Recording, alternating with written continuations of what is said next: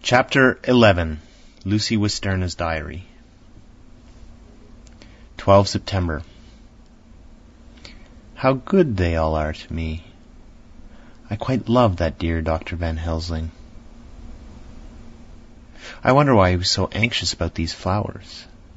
He positively frightened me, he was so fierce. And yet he must have been right, for I feel comfort from them already. Somehow I do not dread being alone tonight, and I can go to sleep without fear. I shall not mind any flapping outside the window.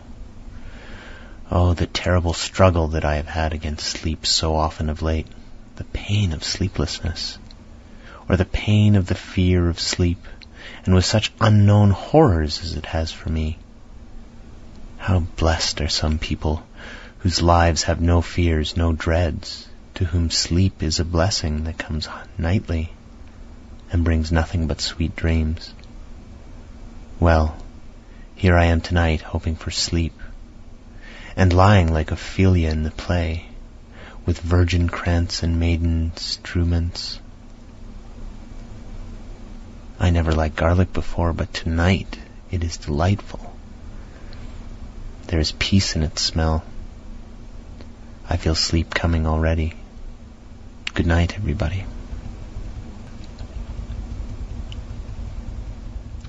Doctor Seward's Diary, thirteenth September. Called at the Berkeley and found Van Helsing, as usual, up to time. The carriage ordered from the hotel was waiting. The professor took his bag, which he always brings with him now. Let all be put down exactly. Van Helsing and I arrived at Hillingham at eight o'clock. It was a lovely morning. The bright sunshine and all the fresh feeling of early autumn seemed like the completion of nature's annual work. The leaves were turning to all kinds of beautiful colors, but had not yet begun to drop from the trees. When we entered, we met Missus Westenra, coming out of the morning room.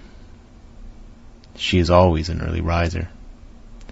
She greeted us warmly and said, "You will be glad to know that Lucy is better. The dear child is still asleep."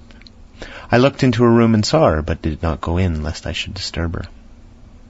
The professor smiled and looked quite jubilant. He rubbed his hands together and said, "Aha! I thought I had diagnosed the case.